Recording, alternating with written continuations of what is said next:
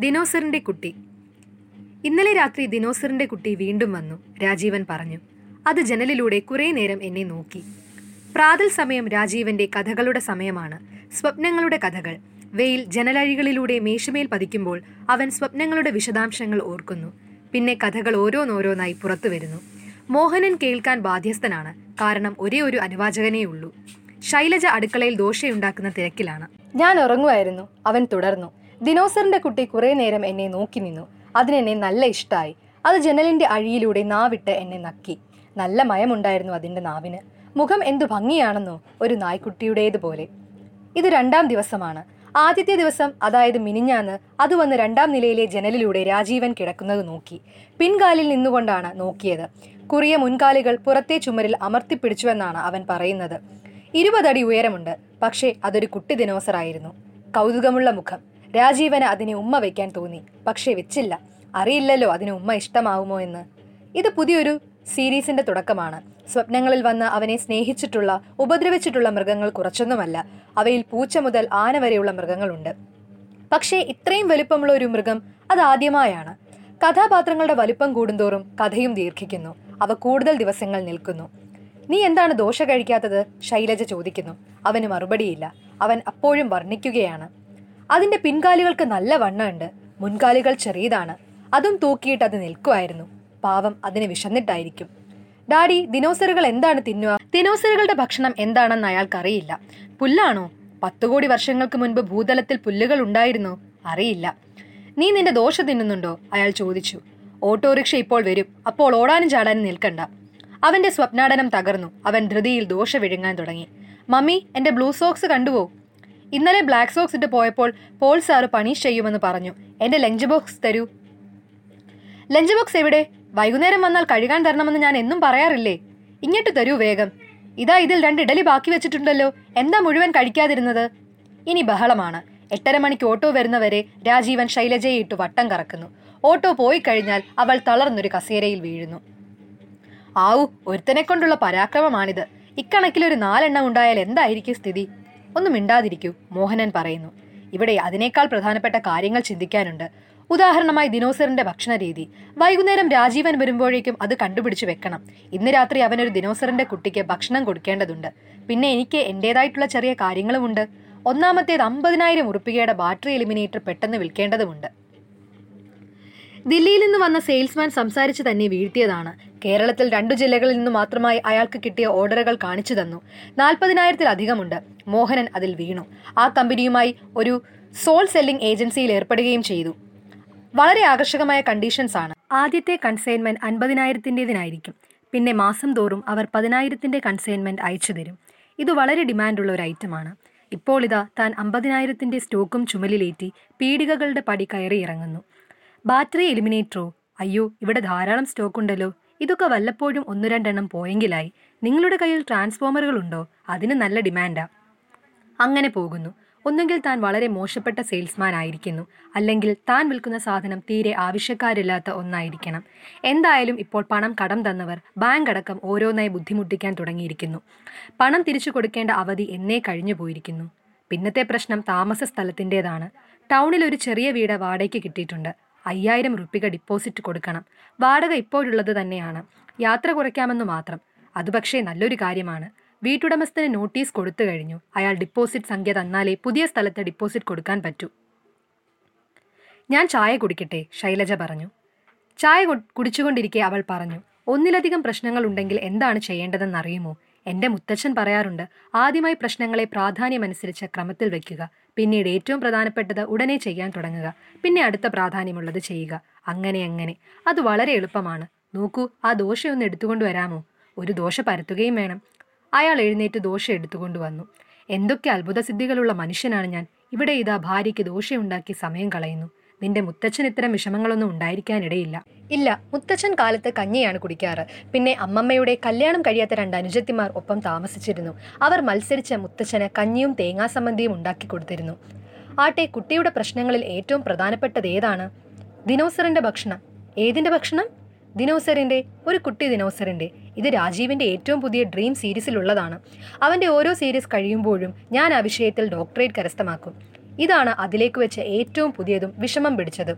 ഗവേഷണത്തിന് എവിടെ പോകണമെന്നറിയില്ല കാഴ്ച ബംഗ്ലാവിൽ പോയാൽ പോരെ? അവർ എന്താണ് കൊടുക്കാറെന്ന് അന്വേഷിച്ചാൽ മതി.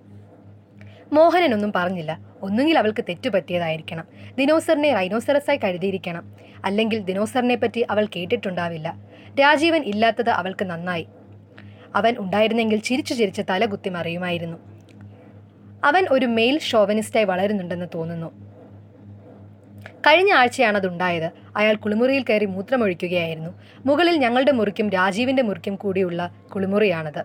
രാജീവിന്റെ കിടക്ക വിരിച്ച ശൈലജ കുളിമുറിയുടെ വാതിൽ തുറന്നപ്പോൾ കണ്ടത് എന്നെയാണ്. അവൾ വേഗം പുറത്തു കടന്ന വാതിലടച്ചു. രാജീവൻ അത് കണ്ടു. ഞാൻ മൂത്രമൊഴിക്കുകയായിരുന്നെന്ന് അവൻ അറിയാമായിരുന്നു. അവൻ മമ്മിയുടെ ചലനങ്ങൾ വീക്ഷിക്കുകയായിരുന്നു. മമ്മി കുളിമുറിയിൽ കടന്നതും ഉടനെ പുറത്തു ചാടി കടന്നതും അവൻ കണ്ടു. അവൻ ചിരിക്കാൻ തുടങ്ങി. കട്ടിലിൽ തല കുത്തിമറിഞ്ഞ് ചിരിക്കുകയായിരുന്നു അവൻ. പിന്നെ കിടക്കുന്നതിന് മുൻപ് വീണ്ടും കുളിമുറിയിലേക്ക് പോയപ്പോൾ അവനും കൂടെ വന്നു. സ്വകാര്യമായി ചോദിച്ചു മമ്മി കണ്ടുവോ? അയാളും സ്വകാര്യമായി പറഞ്ഞു ഇല്ല. ഭാഗ്യമായി അല്ലേ കണ്ടിരുന്നെങ്കിൽ മോശമായിരുന്നു അല്ലേ ആൺകുട്ടികൾ കണ്ടാൽ കുഴപ്പമില്ല പെൺകുട്ടികൾ കാണുന്നത് എന്ത് മോശമാണല്ലേ? അതും പറഞ്ഞ് അവൻ ട്രൗസർ വലിച്ചു താഴ്ത്തി ചീനമുളകും പുറത്തെടുത്ത് ഫിറ്റ് ചെയ്തു. ശരിയാണ് മോഹനൻ ഗൗരവമിടാതെ പറഞ്ഞു. അവൻ ഉറങ്ങിയെന്നുറപ്പായപ്പോൾ ഈ സംഭാഷണ ശകലം ശൈലജയ്ക്ക് പറഞ്ഞു കൊടുത്തപ്പോൾ ചിരി അടക്കാൻ കഴിയാതെ അവൾ വയർ അമർത്തിപ്പിടിച്ചു. ലൈബ്രറിയിൽ റെഫറൻസ് സെക്ഷനിൽ പൗരാണിക ജീവികളെ പറ്റിയുള്ള പുസ്തകത്തിന് മുൻപിലിരുന്ന അയാൾ ആലോചിച്ചു. എവിടെയോ എന്തോ പിശകുണ്ട്. എല്ലാം കീഴ്മേൽ മറിഞ്ഞ പോലെയാണ്. എന്തു ചെയ്താലും ശരിയാവുന്നില്ല. മാർവാടി തന്നെ ചൂഷണം ചെയ്യുകയാണെന്ന് തോന്നിയപ്പോൾ അയാളുമായി തല്ലുകൂടി ഓഫീസിൽ നിന്നും പുറത്തു കടന്നു. രണ്ടായിരം ഉറുപ്പികയുടെ ജോലി വെള്ളത്തിൽ. അന്ന് തുടങ്ങിയതാണ് സെൽഫ് സ്റ്റൈൽഡ് ബിസിനസ്സുകാരനെ നടക്കാൻ. ഇതിനകം മൂന്ന് കമ്പനികളുടെ പേരിൽ വിസിറ്റിംഗ് കാർഡുകൾ അടിച്ചു. ഇരുമ്പാണി തൊട്ട് റേഡിയോ പാർട്ടുകൾ വരെ കച്ചവടം നടത്തി. എല്ലാം അവസാനിച്ചത് നഷ്ടത്തിൽ. എല്ലാം ഒരേ പാറ്റേണിൽ തന്നെ വരുന്നു. വളരെയധികം ഡിമാൻഡുള്ള ഒരു സാധനം താൻ വരുത്തി വിൽക്കാൻ തുടങ്ങുമ്പോഴേക്ക് തീരെ ആവശ്യക്കാരില്ലാതാവുന്നു ഇതോ ഈ സാധനം ഞങ്ങളുടെ ഗോഡൌണിൽ പെട്ടിക്കണക്കിന് കെട്ടിക്കിടക്കുന്നു. അല്ലെങ്കിൽ പതിനെട്ട് ഉറുപ്പികയോ പന്ത്രണ്ട് ഉറുപ്പികയ്ക്ക് എടുക്കുന്നോ? എത്ര വേണമെങ്കിലും അങ്ങോട്ട് തരാം. റെഡി സ്റ്റോക്ക് ഉണ്ട് കച്ചവടക്കാർ തന്റെ സെയിൽ സംസാരം കേൾക്കുമ്പോൾ തന്നെ കോട്ടുവായിടുന്നു. അവരുടെ എതിരാളികളുടെ പേർ നിർദ്ദേശിക്കുന്നു. അവിടെ പോയി നോക്കൂ ഒരുപക്ഷെ എടുത്തേക്കും. മാർവാടിക്ക് ലക്ഷക്കണക്കിന് വില വരുന്ന യന്ത്രങ്ങളുടെ ഓർഡറുകൾ നിഷ്പ്രയാസം ഉണ്ടാക്കിക്കൊടുത്ത തന്റെ സെയിൽസ്മാൻഷിപ്പ് എവിടെ പോയി അസ്തമിച്ചു? എവിടെയോ കുഴപ്പമുണ്ട്. അയാളുടെ മുൻപിൽ വിവിധ കാലഘട്ടങ്ങളിൽ ജീവിച്ചിരുന്ന ദിനോസറുകൾ പല്ലിളിച്ചു കാട്ടി. ബീഭത്സമായ മുഖങ്ങളുള്ള മാംസഭോജികളായ സസ്യഭോജികളായ ഭീമാകാര ജന്തുക്കൾ നടന്നപ്പോൾ ഭൂതലം വിറച്ചു. പിന്നെ മഞ്ഞുയുഗം വന്ന് ഓരോന്നോരോന്നായി ഭക്ഷണം കിട്ടാതെ ചത്തൊടുങ്ങി. അവസാനത്തെ ദിനോസർ ഹിമം മൂടിയ താഴ്വരകളിൽ നിസ്സഹായനായി തലയുയർത്തി നോക്കുന്നത് അയാൾ കണ്ടു. കുറച്ചൊരു ഊഷ്മാവിനു വേണ്ടി കുറച്ചു ഭക്ഷണത്തിനു വേണ്ടി. ഇപ്പോൾ ആറു കോടി വർഷങ്ങൾക്കു ശേഷം ഒരു ആറു വയസ്സുകാരന്റെ വളർത്തുമൃഗമാവാനായി കൗതുകമുള്ള മുഖത്തോടെ നനുത്ത നാവോടെ ജാലകത്തിന് പുറത്ത് കാവൽ നിൽക്കാനായി ഉണർന്നെഴുന്നേൽക്കാൻ ആ മൃഗം ഒരു ദീർഘനിദ്രയിൽ ഏർപ്പെട്ടു. യുഗങ്ങളായുള്ള നിദ്ര. എനിക്കൊരു ജോൽസിനെ കാണണം. കുറച്ചു ദിവസമായി അയാൾ ആലോചിക്കുന്നു. അതിനായി ജാതകക്കുറിപ്പ് അയാൾ എടുത്തു വെച്ചിരുന്നു. തന്റെ യുക്തിവാദത്തിന് അതീതമായി എന്തൊക്കെയോ തനിക്ക് ചുറ്റും നടക്കുന്നുണ്ട്. അത് കണ്ടുപിടിക്കണം. സാമ്പിളുകൾ നിറച്ച ഹാൻഡ് ബാഗും എടുത്ത് അയാൾ പുറത്തിറങ്ങി. പണ്ടൊരിക്കൽ ഒരു ജാതകം ഒത്തുനോക്കാൻ ഒരു ജോത്സ്യൻ സ്വാമിയുടെ വീട്ടിൽ പോയ ഓർമ്മയുണ്ട്. സ്വാമി ഇന്നും അതേ ഇരിപ്പാണ്. പുലിത്തോലിൽ ഒരു വെള്ളമുണ്ട് പുതയ്ക്കാൻ തോർത്ത്. ചന്ദനക്കുറി. മൂക്കിന് മുകളിൽ സ്വർണ ഫ്രെയിമിട്ട കണ്ണട. മുൻപിൽ തന്നെ ഒരു വയസ്സനും ചെറുപ്പക്കാരനും ഇരിക്കുന്നുണ്ട്. ജാതകം ഒത്തുനോക്കാൻ വന്നവരാണ്. ഈ ജാതകങ്ങൾ ഒരു വിധത്തിലും ചേർക്കാൻ പറ്റില്ല. സ്വാമി തറപ്പിച്ചു പറഞ്ഞു. വയസ്സൻ നന്നേ നിരാശനായിരിക്കുന്നു. സ്വാമി എങ്ങനെയെങ്കിലും ഇതൊന്ന് യോജിപ്പിക്കാൻ പറ്റില്ലേ? എനിക്ക് നിങ്ങൾ പറഞ്ഞതൊക്കെ മനസ്സിലായി. സ്വാമി പറഞ്ഞു ഇവിടുന്ന് അങ്ങോട്ട് എട്ടു മാസം കഴിഞ്ഞാൽ ഈ രണ്ട് ജാതകങ്ങളുടെ ചേർച്ച വളരെ വിഷമങ്ങൾ ഉണ്ടാക്കും. കുട്ടിക്ക് ഇരുപത്തിയാറ് വയസ്സ് കഴിഞ്ഞു. ശരി തന്നെ പക്ഷേ ഇതൊട്ടും യോജിക്കില്ല. പോരാത്തതിന് ദശാസന്ധിയുമുണ്ട്. സ്വാമിക്ക് ദക്ഷിണ കൊടുത്ത് അവർ സാവധാനം നടന്നുപോയി. ഇരുപത്തിയാറ് കഴിഞ്ഞ പെൺകുട്ടി ബാക്കിയെല്ലാം ഒത്തുവന്നു. ജാതകം മാത്രം ഒത്തില്ല. ഇനിയും അന്വേഷണം നിലയ്ക്കാത്ത അന്വേഷണം. എന്താണ് വേണ്ടത്? സ്വാമി ചോദിച്ചു. മോഹനൻ ഉണർന്നു. ബ്രീഫ് കേസ് തുറന്ന ജാതകക്കുറിപ്പെടുത്ത നിവർത്തി സ്വാമിയുടെ മുൻപിൽ വെച്ചു. ഗ്രഹനിലയും അംശകനിലയും വെവ്വേറെ കുറിച്ച കടലാസ്. സ്വാമി കണ്ണടയെടുത്ത് മൂക്കിന്മേൽ വെച്ച് കുറിപ്പെടുത്ത് നോക്കി. നോക്കുന്തോറും അയാളുടെ നെറ്റിമേൽ വരകൾ കൂടിക്കൂടി വന്നു. മുഖം ചുളിഞ്ഞു. ഇത് ആരുടെ ജാതകം? നിങ്ങളുടെയാണോ? അതെ. നിങ്ങളുടെ ജോലി ശരിക്കും മൂന്ന് കൊല്ലം നാലു മാസം മുൻപ് പോയിട്ടുണ്ടാകണമല്ലോ. തല്ലുകൂടി പിരിഞ്ഞു പോന്നതാവാനേ വഴിയുള്ളൂ. തൽക്കാലം ജോലിയില്ലല്ലോ. മോഹനൻ ഒന്നും പറഞ്ഞില്ല. സെൽഫ് സ്റ്റൈൽഡ് ബിസിനസ്മാൻ എന്ന പദവി ജോലിയല്ലല്ലോ. സ്വാമി കണക്ക് കൂട്ടുകയായിരുന്നു. കേതുദശയാണ് കഴിഞ്ഞ നാലു കൊല്ലം ഏഴു മാസമായിട്ട്. ഇനി രണ്ടര കൊല്ലം കൂടിയുണ്ട്. കാര്യമായിട്ടുള്ള അഭിവൃദ്ധി ഉണ്ടാവാൻ വയ്യ ഈ കാലത്ത്. ഇപ്പോൾ പോരാത്തതിന് ഏഴര ശനിയുമുണ്ട്. വളരെ ചീത്ത കാലമാണ്. സൂക്ഷിച്ചിരിക്കണം. ധനനഷ്ടം മാനനഷ്ടം ഇതെല്ലാം ഉണ്ടാവുന്ന പരിതസ്ഥിതിയാണ്.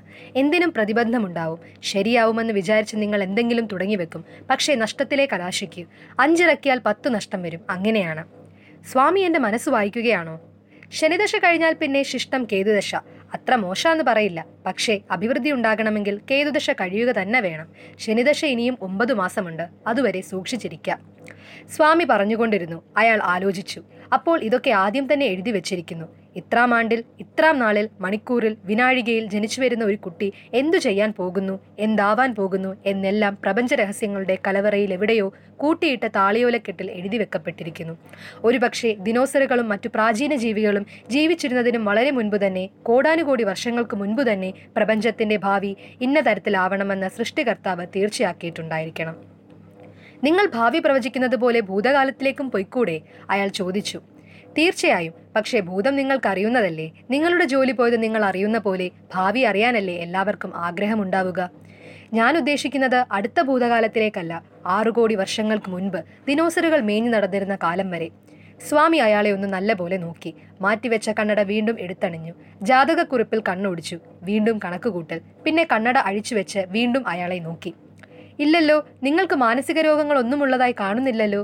നോക്കൂ നിങ്ങൾക്ക് തൽക്കാലം ചീത്ത കാലമാണെന്നേ ഉള്ളൂ. കുറച്ചു കാലം കൂടി ക്ഷമിച്ച് സാവകാശത്തിൽ കാര്യങ്ങൾ ചെയ്യുക. ഇനി വരാൻ പോകുന്നത് ശുക്രദശയാണ്. അത് വളരെ അഭിവൃദ്ധി ഉണ്ടാകും അതുവരെ ഒതുങ്ങിക്കഴിയുക ദിവസവും രണ്ടു നേരം ദേവീ ദർശനം നടത്തുക. ദക്ഷിണ കൊടുത്ത് പുറത്തിറങ്ങിയപ്പോൾ അയാൾ ഓർത്തു തന്റെ മാനസിക നില തെറ്റിയെന്നാണ് സ്വാമി ധരിച്ചിരിക്കുന്നത്. തനിക്ക് അറിയേണ്ടിയിരുന്നത് സ്വാമിക്ക് യുഗങ്ങൾ പിന്നിട്ട് പോകാൻ പറ്റുമോ എന്നാണ്. യുഗങ്ങൾ പിന്നിട്ട് മഞ്ഞുയുഗത്തിന്റെ ശൈത്യവും പിന്നിട്ട് ഭീമാകാരന്മാരായ ദിനോസറുകൾ തലയുയർത്തി നടന്നിരുന്ന ഭൂപ്രദേശത്തെത്താൻ. മേഞ്ഞു നടക്കുന്ന ദിനോസറുകളിൽ ഒന്നിന് യുഗങ്ങൾക്ക് ശേഷം വീണ്ടും പിറക്കാൻ യോഗം വന്നിരിക്കുന്നു. ഒരു ആറു വയസ്സുകാരന്റെ വളർത്തുമൃഗമാവാൻ അവൻ ഉറങ്ങുമ്പോൾ രണ്ടാം നിലയിലെ ജാലകത്തിനപ്പുറത്ത് ഓമന മുഖവും മൃദുവായ നാവുമായി കാവൽ നിൽക്കാൻ സ്നേഹപൂർവം അവന്റെ കവിളിൽ നക്കാൻ. സ്വാമിക്കത് മനസ്സിലാവില്ല. ഇനി ഒരു കച്ചവടക്കാരനെ കാണണം. സ്റ്റോക്ക് എടുക്കുമോ എന്ന് ഇന്ന് പറയാമെന്ന് പറഞ്ഞതാണ്. ഈ കച്ചവടക്കാരനും എടുക്കാൻ താല്പര്യം കാണിച്ചില്ലെങ്കിൽ അൻപതിനായിരത്തിന്റെ ബാറ്ററി എലിമിനേറ്ററുകൾ തട്ടിന് പുറത്തേക്ക് ഒരേറ് കൊടുക്കാം. ഭാഗ്യത്തിന് കച്ചവടക്കാരൻ പീടികയിലുണ്ടായിരുന്നു. അയാൾ പക്ഷേ കണ്ട ഭാവം നടിക്കുന്നില്ലെന്ന് മാത്രം. തലേന്ന് വൈകുന്നേരം അരമണിക്കൂർ നേരം അയാളുമായി സംസാരിച്ചതും വില ഇരുപത് ശതമാനം കുറച്ചതുമെല്ലാം അയാളെ ഓർമ്മിപ്പിച്ചു. ഇരുപത് ശതമാനം കുറയ്ക്കുകയെന്നതിനർത്ഥം തനിക്ക് പത്ത് ശതമാനം നഷ്ടമുണ്ടാവുകയെന്നാണ് എന്നാലും മുടക്കിയ പണം കുറയെങ്കിലും തിരിച്ചു കിട്ടുമല്ലോ. മോഹനൻ പറഞ്ഞു സ്റ്റോക്ക് എടുക്കുവാൻ പറ്റുമോ എന്ന് ഇന്ന് അറിയിക്കാമെന്നല്ലേ പറഞ്ഞിരുന്നത്? ആ ബാറ്ററി എലിമിനേറ്റർ അല്ലേ കച്ചവടക്കാരൻ പറഞ്ഞു. അതിന് വലിയ ഡിമാൻഡ് ഇല്ല വേണമെങ്കിൽ രണ്ട് ഡസൻ വെച്ചു വിറ്റ ശേഷം പണം തരാം. രണ്ട് ഡസൻ എവിടെ? അൻപതിനായിരത്തിന്റെ സ്റ്റോക്ക് എവിടെ? അയാൾ തിരിഞ്ഞു നടന്നു. ആശിക്കാനൊന്നുമില്ലാതായിരിക്കുന്നു. വീട്ടിലെത്തിയപ്പോൾ ശൈലജ പറഞ്ഞു ഇന്ന് വീട് നോക്കാൻ രണ്ടുപേർ വന്നിരുന്നു അരമണിക്കൂർ മുൻപ്. ഞാൻ കുട്ടി വന്നിട്ട് വരാൻ പറഞ്ഞിട്ടുണ്ട്. രണ്ടു മിനിറ്റിനകം അവർ വാതിലിൽ മുട്ടി. നിങ്ങൾ ഈ വീട് ഒഴിയാൻ പോവാണെന്ന് കേട്ടുവല്ലോ എന്നാണ് ഒഴിയുന്നത്? ഈ ഒന്നാം തീയതി. ഒന്ന് കാണുന്നതിൽ വിരോധിയില്ലല്ലോ ഹേ ഇല്ല വരൂ. ഇതാ ഇതാണ് സിറ്റിംഗ് റൂം. ഫാൻ വീട്ടുകാരൻ തന്നെ വെച്ചതാണ്. ഇത് തളം. വളരെ വിശാലമാണ്. തളത്തിൽ നിന്ന് അടുക്കളയിലേക്കാണ്. നല്ല സൗകര്യമുണ്ട് അടുക്കള. റാക്കുകൾ ഗ്യാസ് അടുപ്പ് വെക്കാൻ പ്ലാറ്റ്ഫോം ഉണ്ട്. അപ്പുറത്ത് സിങ്ക് ഈ വാതിൽ ബെഡ്റൂമിലേക്കാണ് ഞാൻ തൽക്കാലം ഓഫീസ് ആവശ്യത്തിന് ഉപയോഗിക്കുകയാണ്. മുകളിലും രണ്ട് ബെഡ്റൂം ഉണ്ട്. രണ്ടിനും കൂടി ഒരു അറ്റാച്ച്ഡ് ബാത്റൂം നോക്കാം വരൂ. വെള്ളമോ? ഇരുപത്തിനാല് മണിക്കൂറും കിട്ടും. മോട്ടറുണ്ട് ക്ഷീണിച്ച് ഒരു കപ്പ് ചായ കുടിക്കാൻ ധൃതിയായി കയറി വന്നതാണ് അയാൾ. അവർ ഇറങ്ങിപ്പോയപ്പോൾ ശൈലജ ചോദിച്ചു കുട്ടി എന്തിനാണ് ഇങ്ങനെ കഷ്ടപ്പെടുന്നത്? ലോനപ്പൻ മാപ്പിളയ്ക്ക് താമസക്കാരെ ഉണ്ടാക്കാൻ കുട്ടി എന്തിനാണ് ഈ വെപ്രാളമൊക്കെ കാണിക്കുന്നത്? ശരിയാണ് അയാൾ ആലോചിച്ചു. കഴിഞ്ഞ പത്തു ദിവസത്തിനുള്ളിൽ ചുരുങ്ങിയത് എട്ട് കൂട്ടരെങ്കിലും ഈ വീട് വന്ന് നോക്കിയിട്ടുണ്ട്. അതിൽ രണ്ടുപേർ തൊട്ട് പന്ത്രണ്ട് പേരുള്ള ടീം വരെ ഉണ്ടായിരുന്നു. ഈ എട്ട് പ്രാവശ്യവും അയാൾ ഒരു ബ്രോക്കറെ പോലെ വീടിന്റെ ഗുണങ്ങൾ പ്രകീർത്തിച്ചിട്ടുമുണ്ട്. അഞ്ച് കിലോമീറ്റർ ദൂരെ ഇരുന്നുകൊണ്ട് തന്നെ ചരടില്ലാതെ നിയന്ത്രിക്കുന്ന ലോനപ്പൻ മാപ്പിളയുടെ കഴിവ് അപാരം തന്നെ. ആരെങ്കിലും വീടെടുത്ത് ഡിപ്പോസിറ്റ് കൊടുത്താലേ തനിക്ക് ഡിപ്പോസിറ്റ് തിരിച്ചു കിട്ടുകയുള്ളൂ. ഒന്നാം തീയതിക്കുള്ളിൽ പുതിയ സ്ഥലത്ത് ഡിപ്പോസിറ്റ് കൊടുത്തില്ലെങ്കിൽ ആ വീട് പോകും. അതുകൊണ്ട് ഓരോ കൂട്ടരും വീട് കാണാൻ വരുമ്പോഴും അയാൾ ഒരു ബ്രോക്കറുടെ ആടെ അണിയുന്നു ഇതാ ഇതാണ് സ്വീകരണ മുറി. രാജീവൻ പതിവ് പോലെ കുറച്ച് സസ്പെൻസുമായാണ് സ്കൂളിൽ നിന്ന് വന്നത്.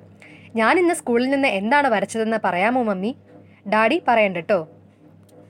ചോദ്യം അമ്മയോടാണ്. ഡാഡി അവന്റെ രഹസ്യങ്ങളെല്ലാം ഊഹിച്ചെടുക്കുന്നു എന്നാണ് അവന്റെ പരാതി. അതുകൊണ്ട് ചോദ്യങ്ങളും കടങ്കഥകളും അമ്മയോടായിരിക്കും. ഒപ്പം ഒരു താക്കീതും. ഡാഡി പറയരുത് കേട്ടോ. മോഹനൻ ഊഹിച്ചു കഴിഞ്ഞിരുന്നു. അമ്മ തോറ്റുവെന്ന് മനസ്സിലായപ്പോൾ അവൻ മോഹനന് പറയാൻ കൂടി അവസരം കൊടുക്കാതെ ബാഗിൽ നിന്നൊരു കടലാസ് എടുത്തു കാട്ടി. ഒരു കുട്ടി ദിനോസർ നായ്ക്കുട്ടിയുടേതുപോലെ ഓമനത്തമുള്ള മുഖം. തിളങ്ങുന്ന കണ്ണുകൾ നീണ്ട കഴുത്ത് തടിച്ച പിൻകാലുകൾ വലിയ വയർ കുറിയ മുൻകാലുകൾ പിന്നിൽ നീണ്ടു കിടക്കുന്ന വാൽ. ചിത്രം ആകെപ്പാടെ മോശമായിരുന്നില്ല. ഒരു കങ്കാരുവും ജിറാഫും പോമറേനിയനും കൂടിയ രൂപം. പെട്ടെന്ന് താൻ ഒരു പൗരാണിക ജീവി പണ്ഡിതനായിട്ടുണ്ടെന്നും ദിനോസറിനെ പറ്റി രാജീവനോട് ആധികാരികമായി സംസാരിക്കാമെന്നും അയാൾ ഓർത്തു. അവൻ ചോദ്യം ചോദിക്കുന്നതും കാത്ത് അയാൾ ഇരുന്നു. അവനിൽ മതിപ്പുണ്ടാക്കാവുന്ന ഒരു സന്ദർഭമാണ് വരുന്നത്. അപ്പോഴാണ് ശൈലജ രണ്ട് കത്തുകളുമായി വരുന്നത്. ഒന്ന് ബാങ്കിൽ നിന്നാണ്. പതിനയ്യായിരം ഉറുപ്പിക ഉടനെ അടയ്ക്കണം. മറ്റേ കത്ത് കടം തന്ന ഒരാളുടേതാണ്. പണം ഇത്ര വൈകിക്കുന്നത് മര്യാദയല്ല. അതുകൊണ്ട് കത്ത് കിട്ടിയ ഉടനെ ചുരുങ്ങിയത് പത്തെങ്കിലും പലിശയടക്കം അയച്ചു തരണം. കുറച്ചെങ്കിലും ഇടയുണ്ടാകുമെന്നാണ് കരുതിയത്. കേതുവും ശനിയും എതിരെ നിന്ന് തന്നെ ഞെരിച്ച് ശ്വാസം മുട്ടുകയാണ്. രാജീവൻ വന്നു. അവന്റെ കയ്യിൽ പെയിന്റുണ്ട് ബ്രഷുകളും. ഡാഡി ഞാൻ വലിയൊരു ദിനോസറിനെ വരയ്ക്കാൻ പോവുകയാണ്. ഒരു കടലാസ് തരൂ. ഇപ്പോൾ എന്നെ ഉപദ്രവിക്കാതെ പോകൂ അയാൾ പറഞ്ഞു. എനിക്ക് തലവേദനയുണ്ട്. കടലാസ് തന്നാൽ മാത്രം മതി പിന്നെ ഞാൻ ഉപദ്രവിക്കില്ല. കുറച്ചെന്തെങ്കിലും സഹായം ഒരു നല്ല വാക്ക് എവിടെ നിന്നാണ് കിട്ടുക? കൈകൊണ്ട് തലയും താങ്ങി അയാൾ ഇരുന്നു. ഇത്രയും നിസ്സഹായത ഒരിക്കലും അനുഭവപ്പെട്ടിട്ടില്ല. തന്നോട് തന്നെ ദേഷ്യം തോന്നി. രാജീവൻ അപ്പോഴും കടലാസിനു വേണ്ടി നിൽക്കുകയാണ്. അയാൾ പെട്ടെന്ന് പൊട്ടിത്തെറിച്ചു. പോകാനല്ലേ പറഞ്ഞത്? അയാൾ അലറി. നീയും നിന്റെ ഒരു ദിനോസറും. ഇത്ര വൃത്തികെട്ട ഒരു മൃഗത്തിനെയാണോ നിനക്ക് കിട്ടിയത്? നിന്റെ ഒരു വളർത്തുമൃഗം. അതിന്റെ മുഖം എത്ര ബീഭത്സമാണെന്നറിയാമോ? അവൻ നിശബ്ദനായി. അയാൾ പറയുന്നത് കേട്ടു നിന്നു. അവന്റെ മുഖം വാടി. അട്ടഹാസം കഴിഞ്ഞപ്പോൾ അവൻ പതുക്കെ അടുക്കളയിലേക്ക് പോയി. അവന്റെ തേങ്ങലുകൾ അയാൾക്ക് കേൾക്കാം. അതിനിടയിൽ പരാതികളും എന്റെ ദിനോസർ നല്ല ഭംഗിയുണ്ട്. എന്താണ് ഡാഡി പറയുന്നത് ഭംഗിയില്ലെന്ന്? നോക്കൂ ഞാൻ വരച്ചിരിക്കുന്നത്. അത് രാത്രി വന്ന് എന്നെ നക്കുന്നുണ്ട്. അതിനിഷ്ടായത് കൊണ്ടല്ലേ അത് നക്കണത്? അയാൾക്കിപ്പോൾ രാത്രികളിൽ ഉറക്കം കുറവായിരുന്നു. രാജീവന്റെ ദിനോസർ തന്നെ കഷ്ടപ്പെടുത്തുകയാണ്. കണ്ണടച്ചാൽ കാണുന്നത് ഇരുപതടി ഉയരമുള്ള ഒരു ദിനോസറിന്റെ കഴുത്തിൽ കെട്ടിയ കയറിന്റെ അറ്റം പിടിച്ചുകൊണ്ട് ഒരു ചെറിയ കുട്ടി വിജനമായ പാത പാതയിലൂടെ നടന്നകലുന്നതാണ്. ആ മൃഗത്തിന്റെ ഓരോ കാൽവയ്പിലും ഭൂമി ചലിക്കുന്നുണ്ട്. എത്ര നടന്നാലും പാതയുടെ സ്വഭാവത്തിന് മാറ്റമില്ല. ഒരേ മാതിരിയുള്ള അന്തമില്ലാത്ത വഴിയിലൂടെ അവർ നടന്നു നീങ്ങുകയാണ്. അതിനിടയിൽ അൻപതിനായിരത്തിന്റെ നഷ്ടമോ ഒന്നാം തീയതി മുതൽ താമസിക്കാൻ വീടില്ലാത്ത അവസ്ഥയോ ഒന്നും അയാളെ ബാധിക്കുന്നില്ല. പുതിയ താമസ സ്ഥലത്തെപ്പറ്റി രാജീവന് ഉത്കണ്ഠയുണ്ട്. ഒരു നില കെട്ടിടമായതുകൊണ്ട് മുകൾ ഭാഗമില്ല. അവന്റെ കിടപ്പുമുറിയും താഴത്താണല്ലോ. ഇത് അവന്റെ കുട്ടി ദിനോസറിന് വിഷമങ്ങൾ ഉണ്ടാക്കുമെന്ന് അവൻ പറയുന്നു. താഴെയുള്ള ജനലിലൂടെ കുനിഞ്ഞു നോക്കുമ്പോൾ അതിന്റെ കഴുത്ത് വേദനിക്കും. മോഹനൻ പരിഹാരം നിർദ്ദേശിച്ചു. അവന്റെ ജനലിനപ്പുറത്ത് ഒരു വലിയ മൈതാനമാണ്. ദിനോസറിന് അതിന്റെ വയർ നിലത്തമർത്തി കിടക്കാമെന്ന്. അങ്ങനെയാവുമ്പോൾ കഴുത്ത് വേദനിക്കാതെ തന്നെ അതിനെ ജനലിലൂടെ നോക്കാം. അവന്റെ മുറിയുടെ ജാലകത്തിനപ്പുറത്ത് കൊതുക് ആർക്കുന്ന വൃത്തികെട്ട ഒരു ഓടയും അതിനുമപ്പുറത്ത് വളരെ തിരക്കേറിയ ഒരു ഇടുങ്ങിയ നിരത്തുമാണെന്ന് അവനോട് പറയാൻ കഴിഞ്ഞില്ല. നിനക്ക് താഴെ നിലയിൽ ജനലിനടുത്ത് കിടക്കാൻ പേടിയാവില്ലേ? ശൈലജ ചോദിക്കുന്നു. എന്തിനാ പേടി? അവൻ ചോദിക്കുന്നു. ഇത്രയും വലിയ ദിനോസർ രാത്രി മുഴുവൻ കാവൽ നിൽക്കുമ്പോൾ കള്ളന്മാർക്ക് അടുത്തു വരാൻ ധൈര്യമുണ്ടാകുമോ? രാജീവൻ എന്നും ഒറ്റയ്ക്കാണ് ഉറങ്ങാറ്. അങ്ങനെ ഇരിക്കുമ്പോൾ അവൻ ഒരു ദിവസം പുതപ്പും തലയിണയുമായി എത്തുന്നു. ഞാൻ ഇന്ന് മമ്മിയുടെ ഒപ്പമാണ് കിടക്കുക. ഷീ മമ്മിയുടെ ഒപ്പമോ? പറ്റില്ല ശൈലജ പറയുന്നു. തങ്ങളുടെ പ്ലാൻ എല്ലാം തകരാറിലാവുന്ന ലക്ഷണമാണ് അയാൾ നയത്തിൽ പറയുന്നു. മോൻ പോയി ഉറങ്ങിക്കോ അവൻ വഴങ്ങുന്നില്ല. ഞാൻ എന്നും ഒറ്റയ്ക്കല്ലേ കിടക്കാറ്? ഇന്നു മാത്രം മതി. അവൻ രണ്ടു വയസ്സ് തൊട്ട് ഒറ്റയ്ക്കാണ് കിടക്കാറ്. ഇന്നെന്താണ് പ്രത്യേകത? ശൈലജ ചോദിക്കുന്നു. ഞാൻ ഹാർഡി ബോയ്സ് മിസ്റ്ററി പുസ്തകം വായിച്ചു. നിന്നോട് ആരാണ് ഉറങ്ങാൻ കിടക്കുമ്പോൾ അത് വായിക്കാൻ പറഞ്ഞത്?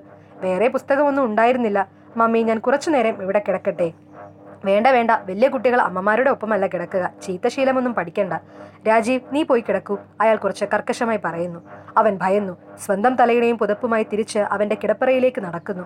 കണ്ണിൽ നിന്നുതിരുന്ന ജലകണങ്ങൾ. കുറച്ചുനേരം മിണ്ടാതെ കിടന്ന ശേഷം ശൈലജ പറഞ്ഞു എനിക്ക് തീരെ മൂടില്ല. നമുക്ക് അവനെ ഒപ്പം കിടത്താമായിരുന്നു. അവനെ വിളിക്കൂ.